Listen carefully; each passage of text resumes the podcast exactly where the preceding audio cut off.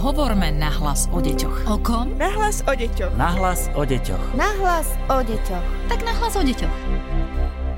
Opäť vás vítame v našom pravidelnom podcaste, ktorý vzniká vo Výskumnom ústave detskej psychológie a patopsychológie. Pozdravuje vás Darina Mikolášová. Ak aj vy patríte medzi rodičov, ktorí sa zamýšľajú nad tým, či ich dieťa nie je príliš veľa pri počítači alebo pri videohrách, tak ste tu naozaj s nami správne. Rozprávať sa budem so psychológom a výskumným pracovníkom Michalom Božíkom. Dobrý deň. Hovorí sa o tom veľa, že deti by nemali tráviť toľko času v online priestore, ale najmä v čase koronakrízy to bolo naozaj veľmi ťažké ustriehnúť, keď sme museli byť doma. Máme nejaké štatistiky, či je to naozaj s nami až také vážne, respektíve s našimi deťmi? V čase koronakrízy naozaj až 30% zamestnancov pracovalo z domu, s tým, že svetové štatistiky ukazujú, že až takmer 90% detí vo vyspelých krajinách nemalo prístup do školy.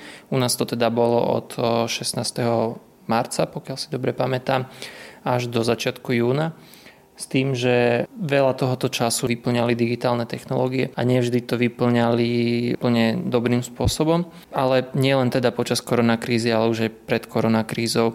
Štatistiky ukazovali, či svetové alebo slovenské veľký nárast trávenia času pri digitálnych technológiách, či to bola teda televízia, sociálne siete alebo videohry. Keby sme sa bavili konkrétne, tak napríklad podľa štatistik v Spojenom kráľovstve deti trávia týždenne 13 hodín pred televíznou obrazovkou, 11 hodín hraním videohier, 14 hodín na mobilnom telefóne a 15 hodín na internete, čo sú obrovské čísla, ktoré nám dávajú v podstate jeden celý deň z týždňa strávený na digitálnych technológiách, v niektorých prípadoch ešte aj viacej. Máme aj slovenské štatistiky? Slovenská štúdia, ktorej sa zúčastnili všetky vekové skupiny, ukázala, že používaním smartfónov trávia respondenti v priemere 28 hodín a 46 minút, čo je teda viac ako jeden deň v týždni. Veková skupina 19 ročných a mladších dokonca využíva smartfón najviac času. Je to takmer 5 hodín denne, čiže tie čísla sú veľké. Ktoré sú tie najpoužívanejšie aplikácie, ktoré deti najviac využívajú? Tými najviac používanými aplikáciami sú Instagram, Messenger a YouTube. V prípade tých najmenších detí je alarmujúce práve to, že na Facebooku sú aj deti, ktoré by tam podľa pravidiel samotného Facebooku nemali byť. Facebook teda je od 13 rokov, ale teda bežne sa stretávame s tým, že slovenské deti sú tam aj napriek tomu, že takýto vek nemajú. Mali by sme asi ustriehnúť ako rodičia to, koľko času dieťa trávi napríklad na sociálnej sieti, ale nie je to jednoduché. Čo hrozí, ak je za počítačom alebo za smartfónom prídlho? Tie rizika sú rôzne od tých najbežnejších vecí, ktoré sa týkajú teda nejakým spôsobom ich fyzického stavu, čiže bolesť chrbta, bolesť hlavy, potom nejaké problémy či už so zrakom, keďže to oko sa sústredí na jeden fixný bod a nemení tú vzdialenosť, na ktorú sa pozerá a potom sa to oko nadmerne vysušuje a teda není dobre prekrvené. Až po také tie klasické veci, že keď trávime veľa času v sedavej polohe, tak to spôsobuje či už ochabnutie svalstva, problémy s chrbticou, obezitu, krčové žily a podobné veci. O tom asi nemusíme nejako veľa rozprávať ale nadmerné používanie sociálnych sietí môže spôsobovať rôzne bežné psychické poruchy spojené s duševným zdravím mladých ľudí tam je najväčším problémom nedostatok spánku, pretože využívanie digitálnych technológií zväčša zasahuje do správneho režimu spánku. Je to spôsobené trochu aj nami rodičmi tým, že nutíme deti do všetkých e, ostatných aktivít a potom naozaj na tie digitálne technológie im ostáva čas už len večer, čo je z hľadiska psychického zdravia ten najmenej vhodný čas, práve preto, že pred tým spánkom by už sa deti mali skľudňovať a nie byť vzrušené vďaka tomu, že trávia čas na digitálnych technológiách. Zároveň je tam aj druhá vec, že tieto zobrazovacie zariadenia vyžarujú modré svetlo, ktoré teda bráni vzniku spánkového hormónu a potom sa deťom ťažšie zaspáva.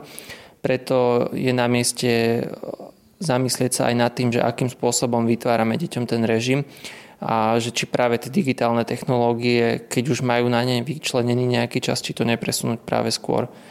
Čiže to je taký ten štandardný model, že dieťa príde do školy a rodič ho hneď núti robiť si domáce úlohy, ale možno by stalo za zváženie vymeniť ten režim, že dať mu tú prestavku, ktorá môže byť aj v podobe digitálnych technológií a potom ho nutiť do tých domácich úloh, že takýto režim by na ten spánok lepšie fungoval. Takže prehodnotiť možno aj množstvo krúžkov, ak nás nebude korona brzdiť. A platí to napríklad aj o televíznej obrazovke vo všeobecnosti, keď pozerajú deti rozprávky napríklad? Určite áno. Ja dokonca nerozdeľujem tie obrazovky na televíznu obrazovku, obrazovku mobilu alebo tabletu, lebo všetko je to v podstate, angličtina má na to pekný výraz screen time a to, že už akým spôsobom si ho to dieťa rozdelí, to je na ňom, ale ten screen time tam proste je a tým pádom aj keď si ako rodičia nastavujeme nejakým spôsobom pravidla, tak by sme si ich mali nastavovať pre to dieťa v rámci toho času stráveného pred obrazovkami všeobecne. Ono je ale veľmi ťažké vplývať na dieťa, aby nebolo pri počítači, keď nás vidí pracovať s počítačom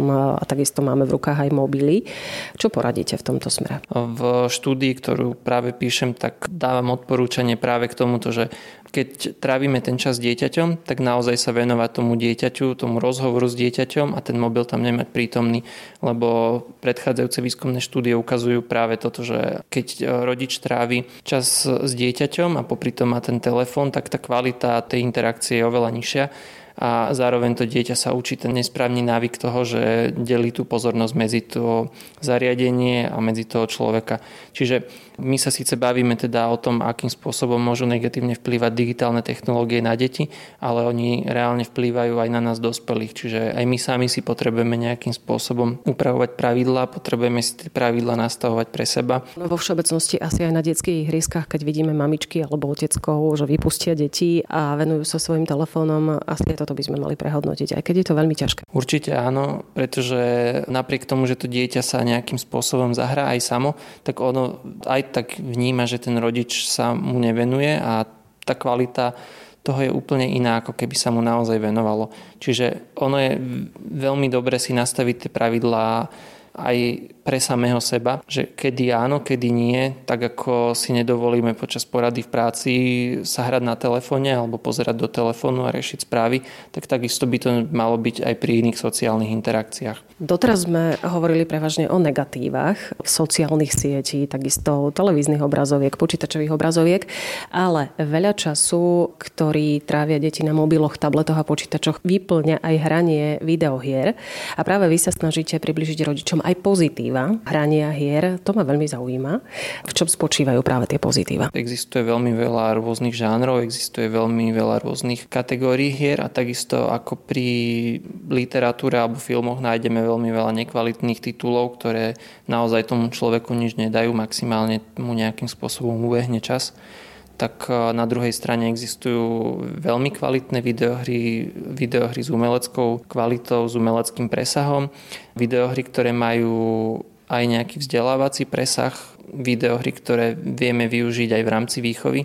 A je naozaj na rodičovi, že akým spôsobom sa k celej tej téme videohier postaví. Keby sme to rozbili na drobné, tak v podstate každá videohra je nejakým spôsobom súbor problémov, ktoré ten tvorca hry predkladá pred toho hráča, v tomto prípade teda pred to dieťa a ono musí tieto problémy riešiť. A pokiaľ tie problémy sú príliš náročné, tak to dieťa alebo ten hráč zostane frustrovaný a tá hra ho nebaví. Pokiaľ sú tie úlohy príliš jednoduché, tak zase sa začne nudiť. Čiže tí tvorcovia hier sami nastavujú ten obsah tak, aby to dieťa bavilo, aby tie problémy postupne tá ich náročnosť rástla a toto sa dá veľmi dobre využiť v učení práve v tom, že toto možno bežné školy nerobia úplne dobre, že nevedia úplne presne odhadnúť tú výzvu, ktorú poskytujú tomu dieťaťu a často sa stane, že to dieťa je frustrované, lebo niečo nevie zvládnuť v škole alebo sa práve nudí, lebo tie veci, ktoré preberajú jednoduché.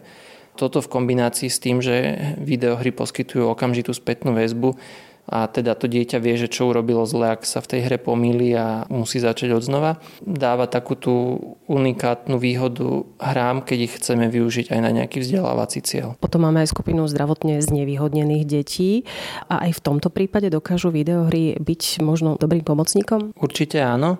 Ja určite spomeniem jeden krásny príklad, ktorý máme aj tu na Slovensku.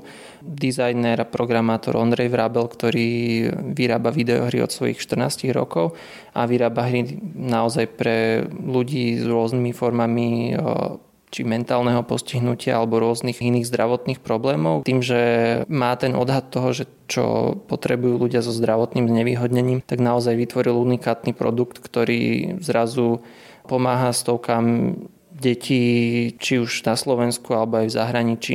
Získal za to aj kryštálové krídlo, takže to, to je len jeden taký príklad ale treba aj v zahraničnom výskume som sa stretol s tým, že skúšali niektorí výskumníci zahrnúť videohry do bežného kurikula v škole a na základe tých výsledkov, ktoré v tom výskume zistili, tak prišli na to, že Takýto štýl učenia vyhovuje veľmi dobre deťom zo sociálne znevýhodneného prostredia alebo deťom, ktoré v bežných školských situáciách nevedia úplne dobre napredovať. Pre nás ohromné zistenie, ktoré keby sme dokázali zreflektovať v školskom systéme je, že naozaj deti, ktoré v bežných situáciách nefungujú alebo ktoré majú teda nejaké znevýhodnenie skrz ten socioekonomický status, tak u nich to naozaj funguje. Tak možno by stálo za zváženie, že či práve toto nie je alternatíva k tomu, akým spôsobom niektoré témy učiť. Poďme teda poradiť rodičom, ako vybrať správnu hru alebo videohru teda vo všeobecnosti. Medzinárodné odporúčania sa zameriavajú len na tie negatíva a keď teda nájdeme na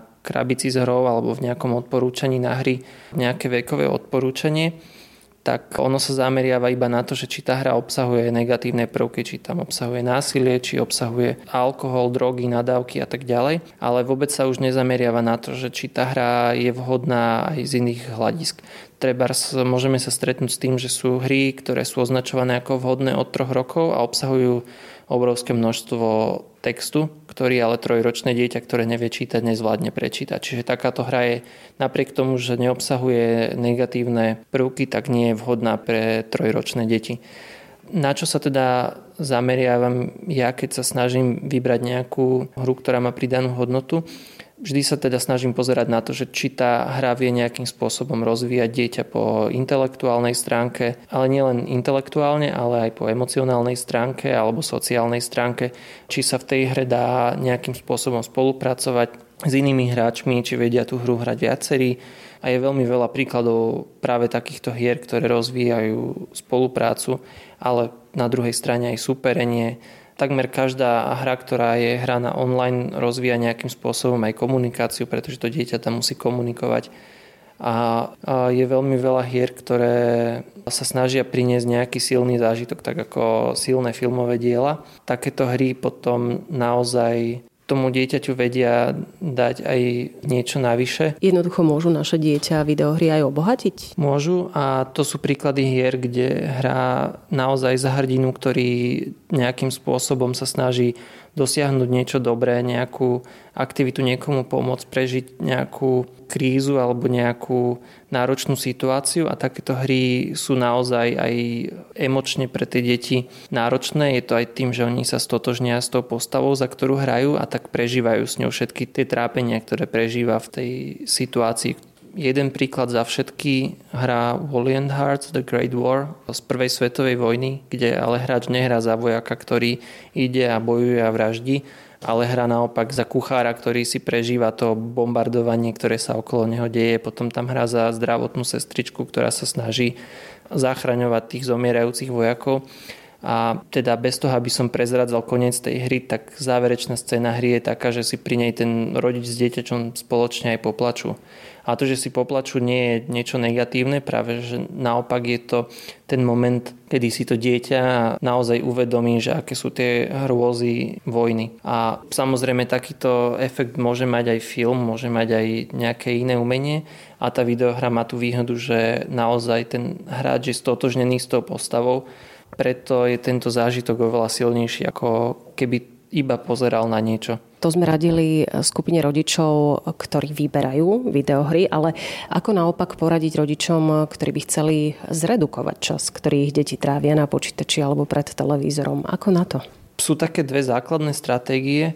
Tou prvou je nastavenie naozaj fixných pravidiel, na ktorých sa ale dohodneme s dieťaťom. Nie, že ich tomu dieťaťu len nanútime, ale naozaj ich spolu prediskutujeme, vysvetlíme si, prečo sú tie pravidlá dôležité a zároveň, a toto je veľmi dôležitý bod, ktorý veľa rodičov odignoruje, dodržiavame tie pravidlá spoločne, lebo ak očakávame od dieťaťa, že bude tráviť, príklad, hej, bude tráviť len hodinu pred obrazovkami a my sami budeme pred tou obrazovkou zavretí celý náš voľný čas až do noci, tak je preto dieťa veľmi ťažké rešpektovať takéto pravidlo, keď ani my sami ho nedodržiavame. Druhá stránka musí zahrňať naozaj aj poctivú diskusiu o tom obsahu, pretože nič nie je horšie, ako keď rodič celú tú tému odignoruje a to dieťa odbije s tým, že veď sa niečo hrá, veď niečo pozerá na tých obrazovkách ono je strašne dôležité, aby ten rodič sa bavil s tým dieťaťom o tom obsahu, lebo preto dieťa je